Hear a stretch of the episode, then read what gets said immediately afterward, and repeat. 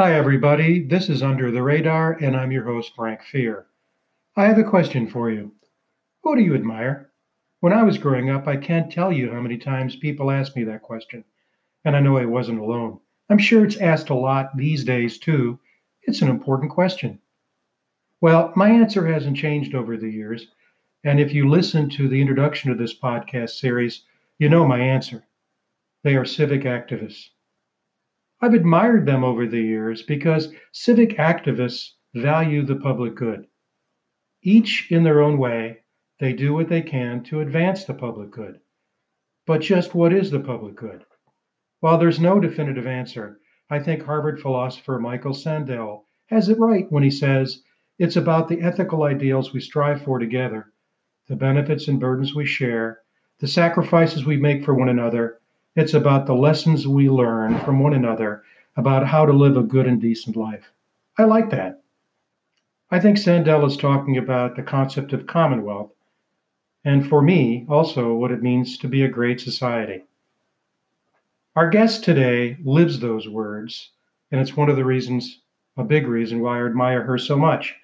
Her name is Susan McGuire. Susan is a civic activist. Susan also writes about the public good. You know, plenty of people are activists and plenty of people write, but few do both, and few do those tasks very well the way Susan does. But Susan does much more. She's an excellent organizer. She creates and leads initiatives. She's a terrific collaborator and team member, and she does heavy lifting as a support player. Now, let me tell you, you know this, that's a rare combination of attributes. I started working with Susan about two years ago when I got involved in local civic affairs. And today you're going to learn why I admire her and why so many people in this area do too. Thank you for inviting me, Frank. I'm flattered. Well, it's great to have you here and also for the audience to learn more about you, particularly those who uh, who don't know you now. Those who do obviously are going to be certainly enriched by by what you're going to be offering. Could you start Susan by telling us a bit about yourself where you grew up, uh, what you did professionally, and and also a bit about what you're doing these days. Oh, that's a big question. Well, where I grew up, I was actually born in Chicago because my dad was in medical school there, uh, because his parents lived there. But I spent most of my childhood as what we used to call an army brat. After fighting in World War II, my my dad uh, decided to become an army doctor. And so my siblings and I grew up pretty much near or on military bases around the country. We settled for good in my teens when he was stationed at Walter Reed Army Medical Center in Washington, D.C. And it's a beautiful place, wonderful place to live. And I never really left there until I retired. For over 50 years, I called the Washington, D.C. area my home. And it was there where I went to college. I met my late husband. We raised our family. And during my late teens and early 20s, the Vietnam War was raging. And I was drawn into political activism about that time.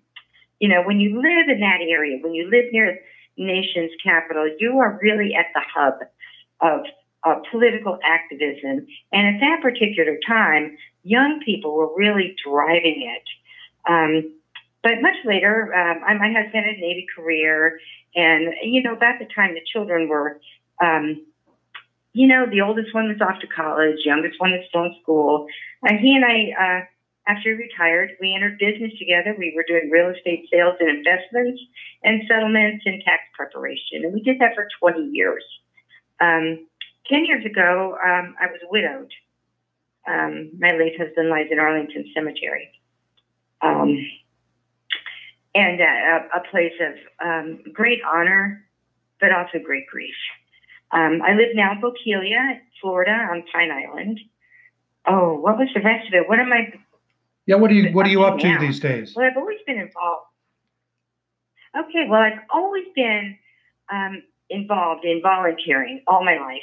You know, I for 25 years I did Habitat for Humanity and disaster relief uh, teams uh, rebuilding homes after natural disasters. Kind of amazing the things you learn doing that. You know, I'm actually a pretty good roofer, but I learned so much more than how to oh install a roof or, or frame out a wall. You know, I've learned about loss and suffering. I learned about the human spirit and how people react to that kind of thing. It, it's uh, it's something that never fails to clench your heart. You know, I'm aging out of that type of physical physical work now, um, but there's always a role to play in improving the lives of others. Um, what I'm up to now, right now, at this moment of isolation, I am part of a group called Southwest Florida Face Mask Crew, and we are making face masks for our local medical community. And to be perfectly honest, I don't have a sewing machine anymore. So my role in that is I'm the admin on that uh, site. Um, I created the fundraiser to raise the money, and I am working at home with my tools that I've had from all my uh, disaster relief work, making the metal nose pieces mm. that fit inside the masks because they've run out of them um, when we try to order the material. So I've got a metal cutter. I'm cutting the strips. I am using my Dremel to round off the edges. We don't want to hurt anybody. And uh, so I'm, I'm sitting here making a couple hundred, a few hundred. I don't know how long I'll be doing this. So, you know, that's, that's something that makes me feel like I've got a role to play in the current crisis larger than just staying home and doing the right thing. But um, I've been involved in a lot of political activism too, the direction our country's taken these past three years, and the support that he seems to have for his policies has just appalled me, absolutely appalled me. And I've always written opinion pieces or letters to the editor of various papers wherever I've been on topics of importance, starting way back during Vietnam. Um, and I continue that. I have in the Pine Island Eagle today, and possibly in the news press, although I don't know, um, a letter to the editor, a an open letter to Governor DeSantis about what I see as his failures to properly respond to our situation now. Um, I'm a founding member and one of the leaders of our local um, advocacy group. It's called Pine Island Roar, and I'm proud to say I play um, I played a role also in communicating the mission of the Women's March. Um, we did door to door canvassing until that was suspended. Um, so right now, um, the only activism thing I'm heading up is a letter writing campaign to our governor and, and senators about our situation here in Florida and what we see to be um, uh, missed opportunities for them to take for our health and safety as Floridians. Um, so that's kind of keeping me busy right now. Well, great boy! What a what a long list.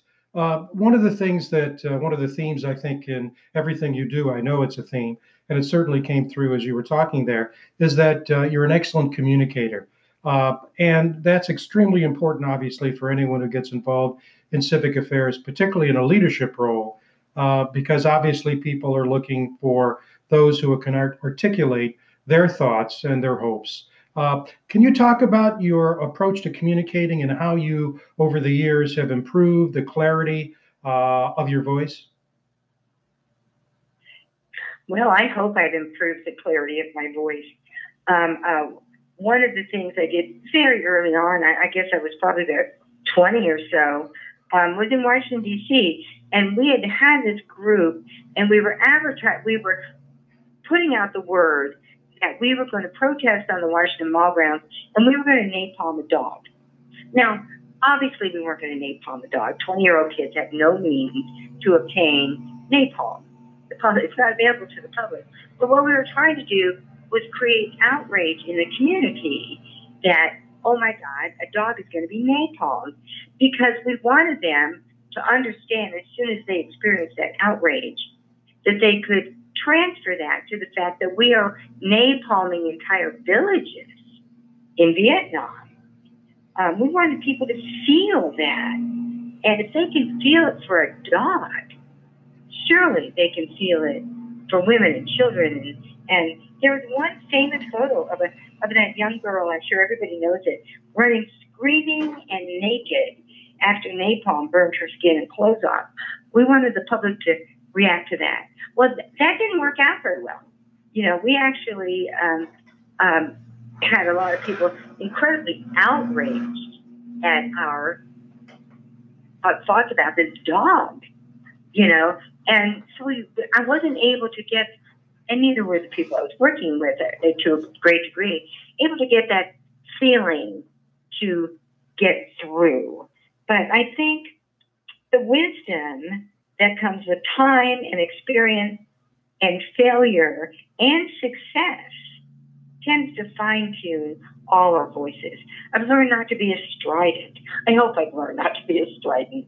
You know, I've also learned in recent years that I absolutely must fact check. Propaganda was once illegal, and, and lately, in certain circles, it's become the dominant voice. And we need verifiable facts and evidence if we hope to bring truth into the light. Um, I didn't used to regard everything, every item I read as suspicious, um, but now I do. Um, I've talked to a few people um, that are experts in communication about how do we talk across this divide, because that seems to be a nationwide failure. How do we how do we talk across this divide? I had an experience where at a climate change summit, I had a man said, "I'd rather the whole planet be destroyed before I vote for a Democrat." But wow. I learned to say, "Well, okay, but how about the Republicans? Should, don't you think the Republicans should be doing something?" And then I could get him off of his anger and thinking in a new way. But for me, that was actually a great leap because we didn't used to have to do that. There used to be a time that we could talk about differences without the aggression that we're experiencing today. Yeah, that's absolutely true. Uh, and actually, it uh, it feeds into the next question I wanted to I want to ask you, Susan, and that is when you speak out. I mean, activists speak out. Um, certainly, there will be pushback uh, not only speaking truth to power, but just speaking out generally. Could you talk about your experiences with pushback and, and how you've responded? Well, I have absolutely had pushback. I have I've had I have been named in our local paper um, more than once as as somebody who they find uh, unpatriotic, um, offensive, um, un-American. Um, they don't actually seem to attack my political positions. You know, just seem to get attacked as uh, my character. Um, I, I got a, I got a piece of hate mail. It actually was delivered to me, and I don't actually have a listed phone number or address. So whoever wrote it went to the trouble of actually doing some research as to where I lived. That's pretty scary stuff. Um, the most notable pushback I had, though, was in, in response to a piece I wrote in the local paper. Mm-hmm. And it was also uh, showed up in the news press in the Naples Daily News. But this was about this. Was, I wrote it after Trump abandoned our Kurdish allies, and I said that this does not make America great. And I went on to give some other examples of the kind of behavior that is not making America great. It's making us small and mean. And uh, and a letter was written in response, and it actually labeled me my name as a spokesman and a leader of a woman's hate group, which I am not. Um, and it attacked my motives. It accused me of actual leading subversion here on the island. It called me a poison. Um, the letter was very personal, wasn't true, and the editor of the paper published it in full. He absolutely published that thing in full. When I was growing up, and I guess a lot of us my age, civics was mandatory in school, and we were taught that my rights end where yours begin. And a good example of that is I have the right to free speech, but I don't have the right to slander. And what that editor printed was slander. And there was an outcry about this. Locals were outraged personal attacks on anyone would be printed.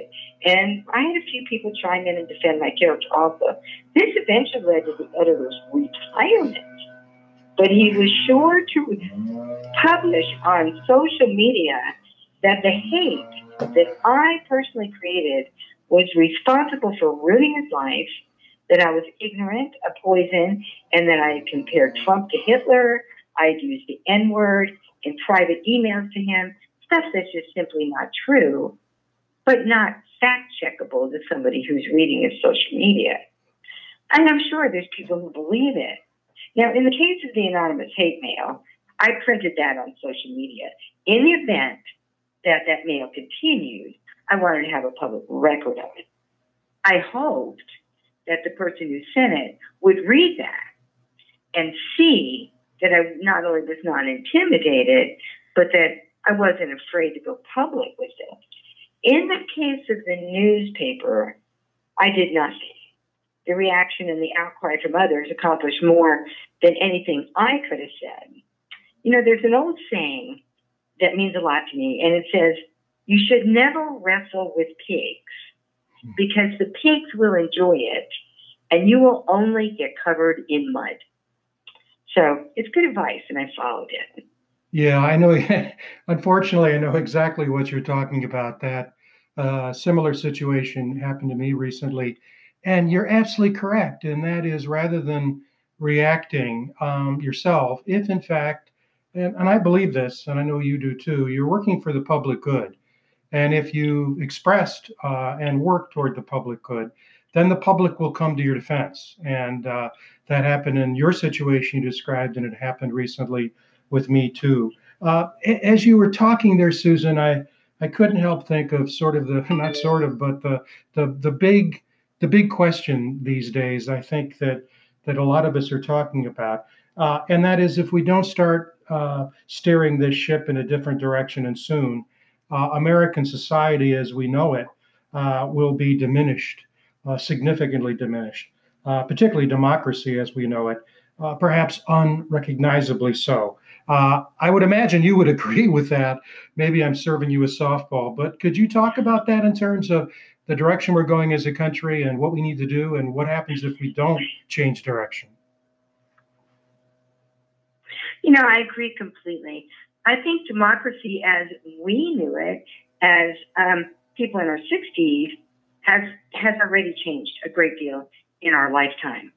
You know, I, I, I think back to um, the Republican platform of 1956 when Eisenhower was their candidate. And if anybody goes back and reads that, you can read that Republicans and Democrats were united on a few things, many things actually. Um, and one of those things was promoting the common good we believed back then in in a, a living wage. We believed in unions. We believed in things that would benefit and grow and prosper working people with the notion that a rising tide floats all boats. When working people prosper, the nation prospers. And so history has always been a big passion for me. And and you look back at that and, you know, I could do a whole history lesson on this, but this changed.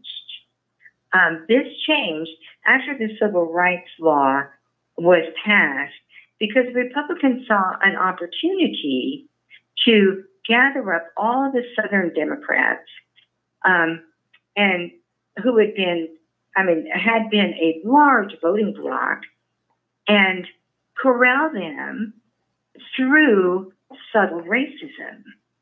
And this, and it was very effective. And this is not a secret. This isn't a conspiracy theory. Anybody can look it up. You can research it. It's even taught in college classes now. That this was a very deliberate and planned movement, you know, and very effective. The Deep South is mostly deep red now. So this has been a change in our lifetime that as people pay attention to to it and to what history teaches us, we can see that we are losing our democracy because we're giving it away. You know, um, history, if it should teach us anything, it should teach us to reject the rhetoric of the Trump administration. Uh, Lincoln, in his Gettysburg Address, called idea called our idea of a nation based on the concept of all men being created equal. He called that a great experiment. And in his speech, he said this was a test if this could succeed. And we have great historical evidence of what happens to countries that preach superiority. We preach that, only we call it exceptionalism, mm-hmm. American exceptionalism. You know, we have the historical evidence of what happens when countries put them, themselves above others. And nowadays we call that America first. Yeah. You know, what happens? His history teaches what happens when we either subtly or overtly categorize some of our people as less than other people. When we get into this, and it's dominant now, when we get into this perspective, even as citizens, but mostly as just a general population, that we can categorize ourselves as less than or better than. And this administration champions that idea, you know, that many are less than whatever Trump's picking on at that moment. Uh, he promotes anti-gay, anti-Muslim, he uh, anti-immigrant policies. He's infamous for the name calling of women and people of color, um, are journalists, strong women. The list is just endless. And history shows us where that goes. It's clear. We've seen that. Open up from, from Africa, from Rwanda to to um, Eastern Europe, to Stalin's Russia, to Russia today. Um, communist China, Burma, look what they are doing to their minority populations there, all based on the idea that we are not created equal. If we lose our foundational principle of democracy, then of course America's not going to be the shining light on the hill. We are just going to be another third world country where the minority has the money and the majority lives in poverty. That is not the American dream. No, you're absolutely correct. You know, one of the things that uh, Kathy Fear and I have been doing recently is actually watching uh, YouTube videos of uh, uh politicians of the past, Mario Cuomo in particular, and really dissecting um, the way in which uh, those folks, um, like Cuomo, framed his speech, uh, speeches, what he said, how he said it, and it's really in stark contrast. It was not party first, it really was the public good first. American ideals would lead, and then he would talk about what needed to happen in terms of in terms of policy. And one of the things that struck me as you were talking, Susan, is that a lot of these, uh, a lot of the reality we're experiencing today didn't come with a drum roll. It was done very quietly, uh, without much fanfare and it sort of seeped into the the well, so to speak, and now it's the water we drink. Uh, and that is really striking. It, it's taken 30, 40, uh, as many as 50 years to take effect, but it has a stronghold. And it's been, and this word has been used over and over again, it's normalized everything. In other words, uh, that, gee, that's the way it is. And people like ourselves uh, who've been around for a while understand that it wasn't this way before and it shouldn't be this way before, and it doesn't need to be the way it is today. Uh, I misspoke. It, it needs to be the way it was. And then the question in our activism is how can we make it that way? Um, you know, in the intro, intro to this uh, segment, I talked about the question or asked the question, whom do you admire? And one of the other questions that I think is enduring uh, is uh, what are your biggest hopes and fears? Um, as you think about where we are today as a society and where society might be going, what are your, your biggest fears and hopes?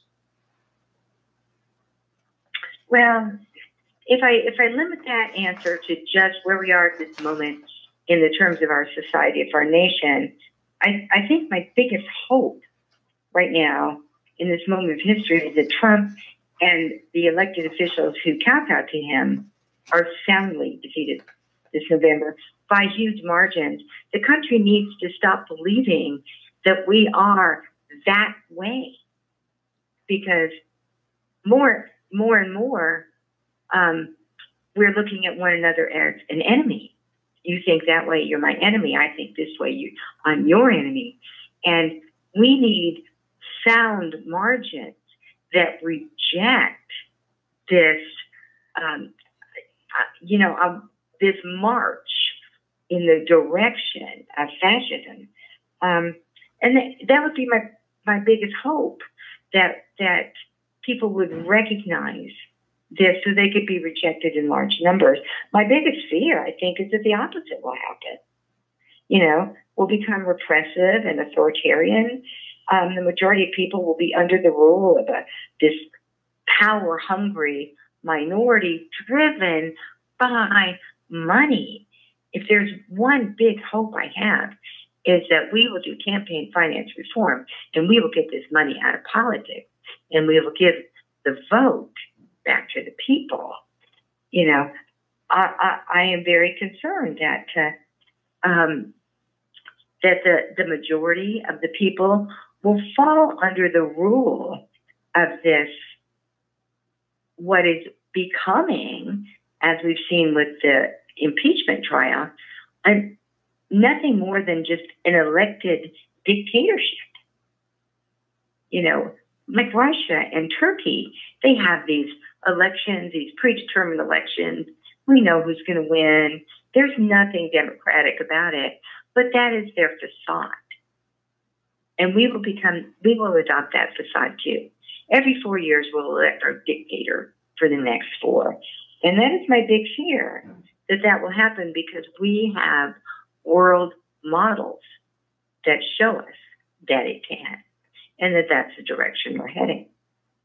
You know, so well stated. And another point of, of reference uh, that Kathy and I have been spending time on is trying to get a better handle of what happened a century ago when the Spanish flu uh, uh, spread across the world. And I think 675,000 Americans died during that pandemic, 50 million worldwide. But what was interesting about what was happening in the United States, and when we say uh, we haven't been there before, it's not just in terms of a flu pandemic, but also the politics of the time. Uh, Woodrow Wilson with the Espionage Act and the Sedition Act, which made people were tossed in in jail for saying anything negative about the government. Of course, we were World War One at that time, I know, but clearly society did not get entrapped in that approach. Uh, they didn't want that. And so after Wilson left office, we didn't get more of the same in terms of that kind of, and the thinking was suppress democracy to save democracy, which on the face of it makes no sense uh, whatsoever. So there's a lot, right. you had mentioned, there's a lot to learn from history. Uh, and that uh, both the positive things we can do and also the missteps we've, we've made. Susan, I started this podcast with uh, with the question of uh, whom do you admire, and I answered it myself. Uh, how would you answer that question? Who are the who are the people that you've admired over the years, and and to what extent have you tried to, or how have you tried to model that behavior in your own practices? You know, Frank, historically, um, my admiration leans towards strong women because that's easier for me to relate to. Although I have to, I have to admit that I admired uh, Barack Obama enormously, absolutely enormously. Um, the first time I heard him speak, I was inspired, and my absolute reaction at that time, I'm ashamed of now because I thought he's amazing, and it's a shame he'll never be president because he's black. Even back then, I did not have the confidence that our country could do the right thing, but yet we did we did do the right thing by him. We, in electing him at least, um, and and that gives me hope. And he inspired me, and that not just him personally, but the fact um, that our whole nation could take that moment of time and, and do the right thing. And he actually was running against worthy opponents, not a Trump type character and we could still recognize the quality in him. And uh, and so that was very inspirational. But uh, some of the women, I mean, you know, I cannot fail to to look back at Eleanor Roosevelt in the context of her time. In the context of her time, she had she entertained both black and white um, in in the Rose Garden. That was, you know, and, and she did it very deliberately. The fire she came under, she traveled the world. She was she championed causes at a time that um, you know that that women didn't have that kind of role and were not admired for it at all. Harriet Tubman, of course, you know, our all-American hero, Maya Angelou, these trailblazer type women, fearless fighters, and they fought for the common good, for the common good. Elizabeth Warren today falls into that category for me. She is simply fearless. She's brilliant and she is relentless in her pursuit of justice. We need that kind of unspoken righteousness right now. Boy, so very well said. Thank you so much for being with us today, Susan. Um, just incredible comments, and I want to thank you for all the great things you've done over the years. And I've experienced your good work uh, here in Southwest Florida. Um, so thanks so much. And thanks all uh, who have been listening today. This is Under the Radar. I'm your host, Frank Fear, and I certainly hope our paths will cross again.